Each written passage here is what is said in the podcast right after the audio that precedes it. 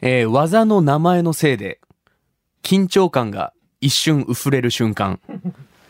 さあ、中西学何を狙っているんだコーナートップロープに狙っていった上からドンねえ、中西学選手の、えー、レスラーキャリア終盤の必殺技、上からドン。ねえ、バックステージに聞かれた時に、上からドンやって関西弁で答えてましたけど、あの、全然技名としてはかっこよくないという中西選手らしい技でした。それでは行ってみましょうプロレス人生相談、ローリングクレイドル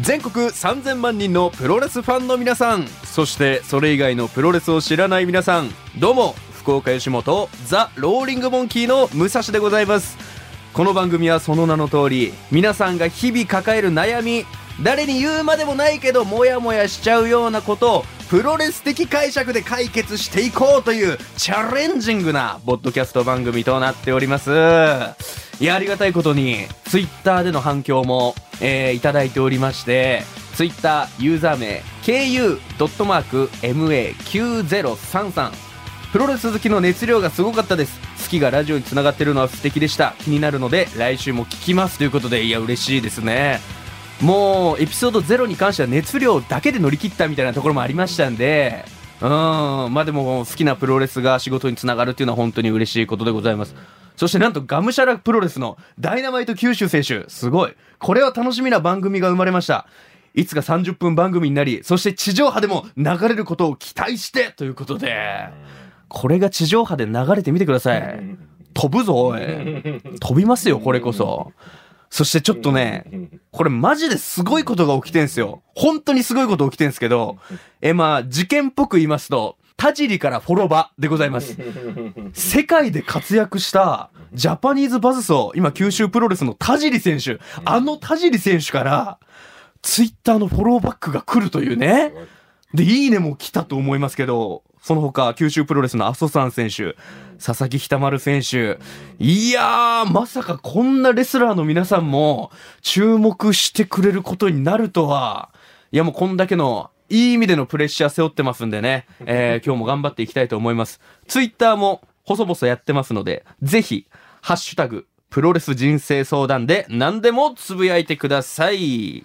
さあ、ということで、お待たせしました。今回も新たなお悩みゲストの方が来ていただいております。本日のお悩みゲスト、紹介します。こちらの方です福岡生まれ、福岡育ち、早朝の書道家、松下優衣お願いしますよよっしゃ行くぞおおおおちょっと頑張ってプロレスにやってますけど全然プロレスじゃなかったですけどいおいいや、ちょっとプロレスしたことはないんで。あさすがにねはい。安心してください僕もプロレスしたことはない です一ファンですから僕もただおさあ願いしますよろしくお願いします、はいさあ記念すべきうん。 2試合目の対戦相手ということになりましたけども2試合目も KBC のアナウンサーでいいんあですそうね。ですそうですそうです、まあ、前回岡田梨沙さん来ていただきまして、今回もギャラなしということでいすやいやね。そんなまあ深いことはいいですよ一緒だ岡田さんと一緒だすぐ今ギャ聞ラきをま気しにたすかるらね。プロレスラーと一緒だ。えファイトマネーにうるさい。いいですね。うるさいもですよプロレスっぽい感じしますけど、いうんまあ今アナウンサーされていて、でそもそもじゃあ 松下さんどうですか。プロレスは見たことありますか。見たことは、あの、本当の試合はないんですけど、はいはい私が大学が法政大学に通っていて、う。アマチュアのサークルでやってるプロレスは観戦したことがあります。まあいわゆる学生プロレスという学か。生プロレス。でこの法政大学を調べたんですけど、はい学生プロレスからスターになった選手は今いないんですけど、やっぱそのレスリング部とかからね、選手になってる方々は結構いらっしゃったということあでそうなんですね。逆に知ってる選手レスラーでこの選手なら知ってるよみたいな選手いますえっ、と、岡田和親さあん、あ来ました棚橋宏さん、おーいいっすね鈴木みのるさん、鈴木みのるし私ね、鈴木みのるさんね、ちょっとあの、最初苦手だったんですよ。岡田棚橋の流れ鈴木みのる知ってる、うんちょっとコアなや感っじしぱますけど悪役みたいなイメージがすごくあまあ確かに世て。界一性格の悪い男ですそかうら。ただ、その大学時代のええサークルで、そのプロレスやってるはいは子いに仲いい子がいて、鈴木みのるとあ、いやいやいや、あ私ーなるほと。どなるほど私と仲良くがびいっくてりした鈴木みのるとどうやったら仲良くなれるんだと思 ってそれはすごいですね。それはすごいことですそうけどその子にプロレスというものを教えてもらったことがあったんですよ。あプロレスとは何ぞやっていうのうん最初私本当暴力とかも大嫌いだし、暴力はいそ、はいうはいプロレスイコール暴力振ってるなんあーかスポーツっていうイメージがねイメージがあっはいはいはて、い本当になんだあのスポーツはとうん思ってた時にうん、いや違うんだと。うんドラマがあるんだ、プロレスは。ほ言ってもらって、で、それを聞いた上で見てみると、確かにヒーローがいて、ううんその隣に悪役がいるから、あの、プロレスっていうのが成り立つっていうところ。いやちょっとウォーミングアップ完璧じゃないですか松下え、さん完璧すごい本当ですいいか見方でプロレス見てると思いますよ。プロレスもストーリーがあって、うんキングオブスポーツであり最強のエンターテインメントということそをうししっかり分かった上で見てる。すごい。あとその、あの、教えてくれた友達、あの、個人的に紹介してほしい。ぜひぜひぜひ。仲良くなりたい。今、鹿児島でアナウンサーやってます。そう。すごいな、鹿児島のアナウンサー優秀ですね。そうえーでもそれこそさっき名前に出した棚橋宏選手とかも、はい学生プロレス出身だったりするんであ、ー立命館の、あの、レーザーラモン RG さんとかとね、うんうん、まあでもそんな感じで松下さん、すごいいい観点でプロレス見れてると思うんですけど、ええ果たしてどんな悩みを持っているのか、この後聞いていきたいと思います。どうもラジオのポッドキャストを毎週金曜深夜1時頃から配信中毎週テーマ崩壊尺破綻の喋りたい放題どうもラジオのポッドキャスト詳しくはどうもラジオのホームページでどんもラジオのポッドキャスト、聞こうさあ、この番組ではゲストの皆様に事前に解決してほしい悩みをアンケートで伺ってるんですけども、えー例によってアンケートさせていただきましたけど、これあの、こっちが思っている以上に、ガチな悩みが来ま して、いや、ガチですよ。うん悩みいっぱいありますからね。たくさん。オープニングマッチの送らねせてもらいま、岡田理沙何だったんだって思うぐらいね。いやした。そう、岡田さんの悩み聞いたときに、それが本当に悩みなんだと思って。ちょっと挑そう発してるいやんや、あんまり先輩悩みないのかなってえまあまあまあ、確かに確かに。思いましたけど。まあいろんな悩みありましたけどもね。はいうんまあ、私全人生かかってますよ、今回悩み。大丈夫ですかもちろん、こちらも、え、もう人生かけてこの番組やってます から、それで対応させていただきますえ、。本当ですかただ、ええ。松下さん、はい。年齢が僕の2個上。そうですで、ね。アナウンサーになって3年目は。いで、僕もいて芸歴4年目なんで。あ、芸歴は先輩。そう、でもねえ、やっぱこう、境遇が似てる部分があったというか、私と松下さんののその悩みって、あ、はい結構俺らからしても、みんな抱えがちというか、深い悩みなんじゃないかなっていうのもあったんで。ええ。逆にね、絶対勝ちに行ってやるよ、もう勝ってやるっていう、もうすごい自信がめっちゃあるかっつったら、うん。正直ね、今緊張してます。いやいやいやそいうや、不安だな。だって自分にもリンクしてるかあら。ーでも、松下さんプロレス見てないじゃないですか。見て、まあないですね。僕大が学プロ卒レ業しスをてからは。、そうです、僕がプロレスを見てきた十何年間、うんもうすべて松下さんにぶつけるぐらいの感じで、うんもうマジで誠心誠意お悩み解決させていただきますんではい。。え、武蔵さんの悩みは私と大体ちょっと似てるっていうところも。まあまああ似るんでてすかるというか、その、なんていうんですかね、まあお互い今若手でうん、芸人アナウンサー違いますけど、やってきた上で、まあ誰しもが一回は抱えるというか、ぶち当たるところなんじゃないかなっていうのをすごい感じたんで、え、その悩みはプロレス的に解決できたんですか自分の悩みは。できました。 えー、それをぶおつけまガすチ。で言ってくるんだけど。できましいや、た。本当にだから俺が松下さんに言いたいのは今日この一言、いい試合しましょう、マジで。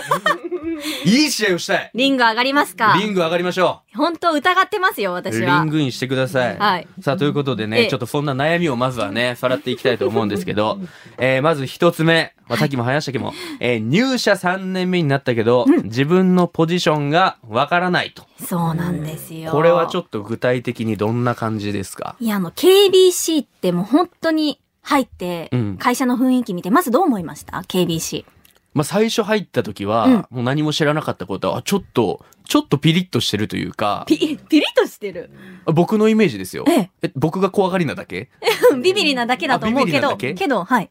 え、でもどうなんですかねなんか、他の曲っていうか言ったらあれですけど、比べて違うのは、なんかチームワークはすごいあるなというか、そ個う、団々が結しっ力かがりしてるね。なっていうのはすごい感じます。そう、個々んがしっかりしてるんです。ほう KBC って特にアナウンサーもそうなんですけど、うんなんかどちらかというとタレントっぽいというか、黄色が強いんですよね。ああ、なるほど。筋肉好きだったり、団地好きだったり、はいはいはいホワイトパールがいたり。あー全部わかったわ、もう。そう、わかりますそのワードだけで。そう。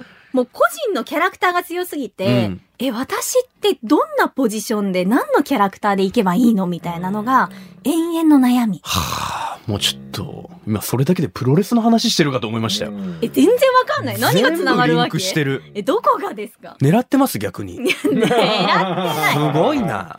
でもそういうふうに個々が強い。はい。で自分がそこでどう輝くか、そうですどうしていけばいいのかっていう悩みがまず一つあるということです。あります。なるほど、なるほど。いや、いいですね。いい悩みですよ。そして二つ目。